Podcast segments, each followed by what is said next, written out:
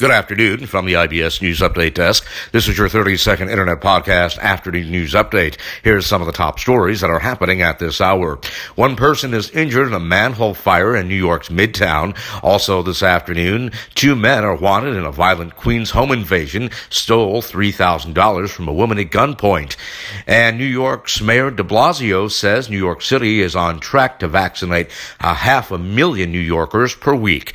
And that is your 30 second Internet Podcast afternoon news update for now. We'll have more podcast news updates throughout the day. Until then, from the IBS News Update Desk, I'm Nicholas Anastas, wishing you a very good afternoon. This portion of the IBS News Update was brought to you today by United Airlines. United, come fly the friendly skies of United.